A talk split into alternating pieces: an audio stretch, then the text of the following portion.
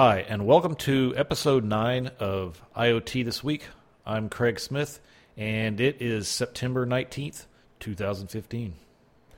All right, so our first news story today is that Salesforce is jumping into the Internet of Things fray by announcing their Internet of Things cloud. So basically, it's it's similar to a lot of the uh, other offerings by companies like IBM and so forth, and what they want to do is be able to gather all the data from all these Internet of Things devices and then make sense out of it so that it's easier for their customers to deal with. So the platform uh, relies on Heroku, which is a company they bought back in 2010 to help um, filter and transform the various pieces of data and then tie that back into the Salesforce uh, platform. And our next story comes from Intel, where they're trying to put together what they're calling an automotive security review board. So basically, what they want to do is review, obviously, security for the automotive industry and help out like regulators like the uh, National Highway Safety Traffic Safety Administration um, to help them uh, keep up with like the uh, security demands and so forth with um, cars today. So it's actually a pretty interesting article. So they had a little graphic where they listed out the various ways that your car can be hacked. So it's got like I don't know about ten or fifteen uh, different areas. So the areas include like remote link type applications, the airbag ECU, the OBD2, um, USB, Bluetooth, um, TPMS, ADAS system ECU just various things like that, just different uh, pieces of the car. EC, mostly it's about ECUs and so forth. Um, so some of these I don't know exactly what all they do, but uh, some of them are pretty self-explanatory, like steering and braking and engine and transmission ECU. So anyway, so it's a pretty interesting article um, on uh, car or automotive security. All right, so our next story comes from the FBI, where they made a public service announcement, uh, I believe on September 10th, where they basically said the Internet of Things were you know risky, uh, which at this point we all understand that. Um, the other thing they did was basically basically lay the security of these devices at the feet of consumers, which we all know how that's going to work out, uh, since consumers for the most part have no idea about how to secure any part of these devices. Now, I mean, they do make some good recommendations, like um, our favorite, like universal plug and play. You know, making sure that's disabled. Also, changing default passwords. I mean, a lot of that is basic security, whether it's IoT related or not. So, I mean, they again they made some uh, good recommendations. Again, another recommendation they made was like um, you know isolating IoT devices on their own protected networks, which is something we've been been saying from the beginning. I mean, if you have um, you know 10 or 15 IoT devices at home, you should really, and most of them are most likely wireless, you should probably bring up a separate wireless network um, just to put all those devices on until uh, security is a bit better with these Internet of Things devices.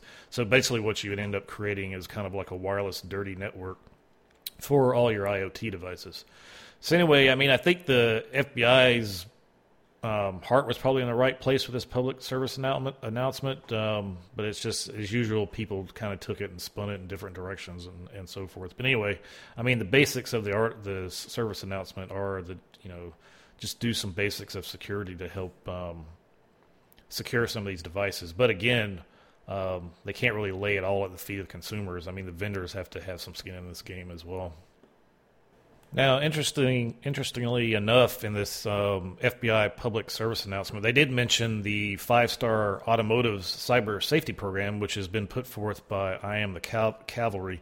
So, probably what we need to help um, consumers when it comes to des- deciding on IoT devices is something similar, most likely for uh, consumer devices like I don't know, like security cameras and um, sprinkler controllers and stuff like that. Just some kind of five star, you know, security rating that can basically be on the outside of the box and just give the consumer, you know, some kind of idea where this product is security, you know, whether it's got one star or five stars or whatever. And then our last story comes from Michigan, where apparently the um, politicians there have a little too much time on their hands. So they felt like they needed, I guess, because of all the car hacking news recently the legislatures there or legislators there decided that they needed to do something. So, as politicians normally do, um, you know, put a put a law in place because that'll solve everything. So, basically, what they want to do in Michigan is put a law in place that would send car hackers to prison. So, not that that's a bad idea, and, and nobody's probably going to oppose that, but for the most part, if you're going to hack a car and you either steal the car or you cause injury to somebody else um, as part of hacking that car, there's already laws in place to actually um, address that. So, I mean, if you hack a car and it ends up killing somebody, you're probably going to get charged with murder. Um, and then the other thing is, if you hack a car and steal it, um, there's already laws on the books for uh, stealing cars. So, yeah, I'm not sure what the point of this uh, particular bill is, other than to you know make it look like the politicians are actually doing something to address the uh, car hacking issues. Okay, so let's talk a little security and privacy. So the first story, um, and, I, and I love the name of this product. So it's a smart security system, and it's called Cujo.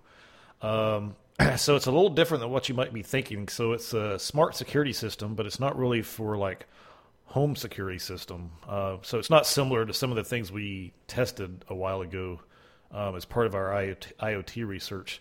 So basically, it's supposed to be it's a device that goes in between the um, router and the internet, and it's supposed to be able to learn the behavior of IoT devices connected to your network through uh, machine learning.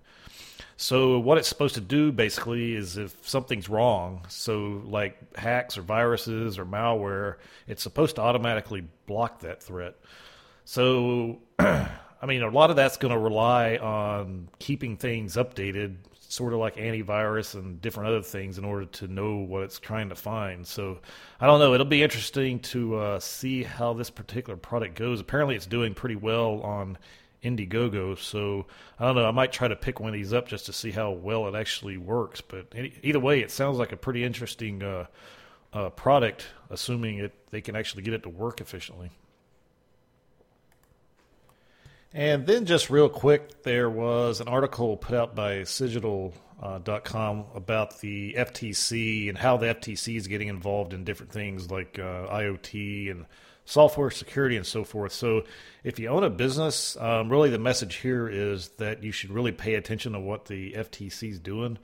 Um, because, like I said, they are getting heavily involved with um, cybersecurity and different aspects of of cybersecurity. So, I mean, they put out some guidance on um, IoT uh, recently, uh, as far as security goes, and then, like I said, they continue to getting get involved um, with different things um, security related. So definitely, if you're in business, whether it's IoT or software or or whatever, I uh, definitely pay attention to what the uh, FTC's um, putting forth as as part of their guidance. Um, and then also, like I mentioned in the last podcast, they are putting together what they're calling PrivacyCon, which is in January 2016. Um, so that should be pretty interesting. Um, and I imagine it'll be pr- quite a large conference, um, given that it's government government oriented, and um, just the interest in general from the security industry in what the government's doing um, from a cybersecurity standpoint. And then for our next item, uh, somebody's put together a what they're calling a ZymKey. So basically, it's a fifteen dollar uh, little piece of hardware that goes on the Raspberry Pi that enables um, 256 bit SHA security. so that's pretty interesting that now for the Raspberry Pi, you know, for like 15 bucks, and I may actually try to get a hold of one of these just to see how it works. Um, but for 15 bucks, you can actually um, um, implement some encryption on your uh, Raspberry Pi for uh, pretty cheap. So, it, like I said, it'll be interesting to see how this thing plays out and whether it's actually uh, a, a, viable way of uh, doing encryption uh, through the Raspberry Pi. And then the uh, last item involves uh, insurers and um, activity trackers. So it's just a, a recently a, a, Swiss health insurer is basically they're experimenting with um, having people use activity trackers and then using the data collected from those activity trackers to determine what their premiums are. So I don't think they're not the first company to try this. I know there's automotive companies that are trying this as well, where you actually connect a small device to your car and then they track how you drive and so forth. And then, you know, depending on how you drive, assuming you drive well based on whatever their criteria is, then you can get some sort of discount.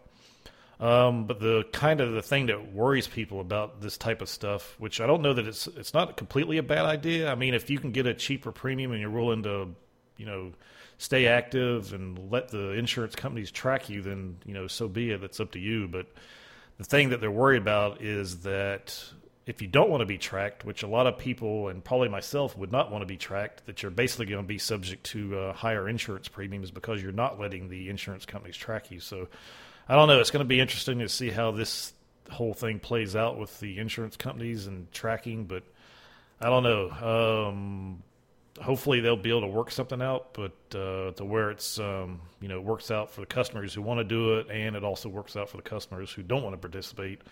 Um, I don't know. Yeah, only time will tell, but it's going to be interesting to see how this plays out.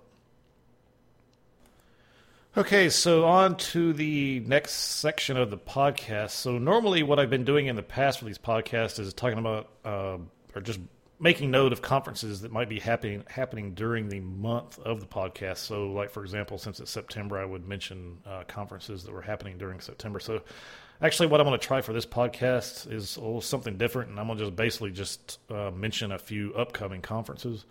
So the time frames could be at any point um, in the future. So anyway, so the list I've got this week, uh, there's an IoT IoT Week Korea that's coming up in October.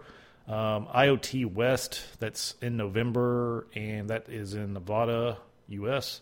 Uh, IoT North America in April 2016. That's in Illinois, U.S. The insurance IoT, which actually that would probably be a pretty interesting given what I just mentioned about the uh, insurance uh, carriers and so forth trying to use those the activity trackers for uh, premiums. So anyway, that'll be interesting. The Insurance IoT USA that's in December and that's actually in Florida, US, and then the IoT Asia in March of 2016. That's in Singapore.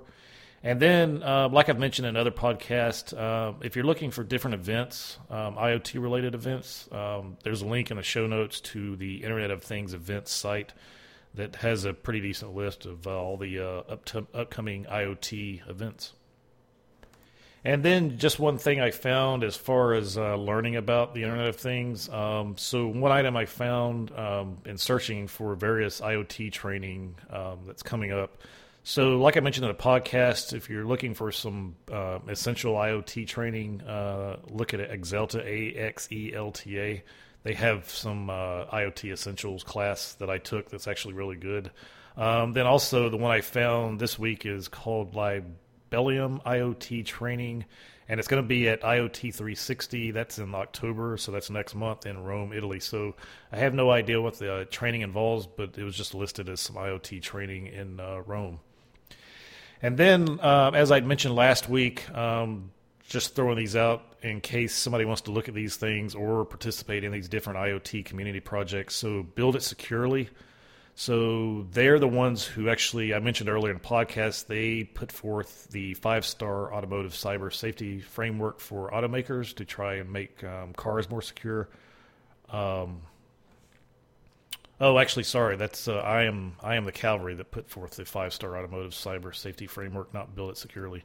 Um, so the other group then is build it securely, and then also there's the online trust alliance.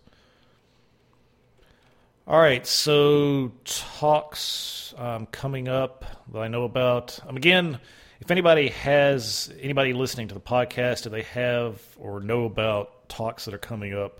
Um, feel free to go to the site and put in the comment section or just ping me directly, and then I'll put those in the podcast for any uh, upcoming talks related to the Internet of Things. So again, uh, Daniel Miessler will be speaking at HouSecCon in October. Then Ray Kelly will be speaking at AppSec USA on September 22nd. So that's in just um, a couple days, where he'll be talking about modifying the Android OS for mobile application testing. All right, so the last part, and this is something extra I added I thought might be interesting um, as part of the podcast. Um, you guys can actually check this out on Twitter um, if you follow Shodan. Which, if you don't, if you're not familiar with Shodan, basically they, it's just a big giant search engine for various different devices that show up on the on the internet. So what they've got that they're doing on a daily basis, it's called the um, Things of the Day. So it's it's um, related to Internet of Things. So basically, they find these different things that are connected to the internet for no apparent reason. Um, but it is interesting all the different things they find connected to the internet uh, that really don't make any sense why they're connected to the internet. So anyway, I thought I would list out a few of these each week, just uh, just for a matter of interest. So the ones I came across uh, came across this week on Twitter um, are water treatment facility, which have no idea why that's connected to the internet. Um, they found a drive-through restaurant. Um, they found a subway point of sale terminals, terminal or terminals on the internet, and they also found a pellet burner, which I I, think what it is is basically it's um, plastic pellets um, that they actually put into some kind of furnace or whatever. But um, anyway, no idea why any of these things are there on on the internet. But anyway, that's just some of the things that. Uh, Shodan has tweeted out is what they've been finding as part of their just um, constant searching of the internet for open ports, um, Internet of Things devices, basically just anything that might be connected to the internet. But if you haven't checked it out, definitely just go to Shodan or put it into Google and just uh, do a search for Shodan and it will come up right away. Um, again, you can also follow them on Twitter as well to see what kind of interesting things they come up with. Um, but anyway, that is the podcast for this week. Um, again, if you have any comments, um, feel free to go to uh, craigsmith.net. Oh, actually, I should mention that. That's one other thing. So I've taken a few sites and actually combined them into one. So IoTthisweek.com, if you actually go to that link or go to that uh, URL, um, it'll actually take you to craigsmith.net. Uh, so all, everything's been rolled up into craigsmith.net. So if you have any comments about the different uh, podcasts, feel free to go to craigsmith.net and under the podcast section um, for whatever episode, you can uh, add comments or whatever you like in there. Um, again, you can also hit me up on Twitter or email. Anyway, that's the podcast for this week. Um, I'll talk to you next week. So have a great day.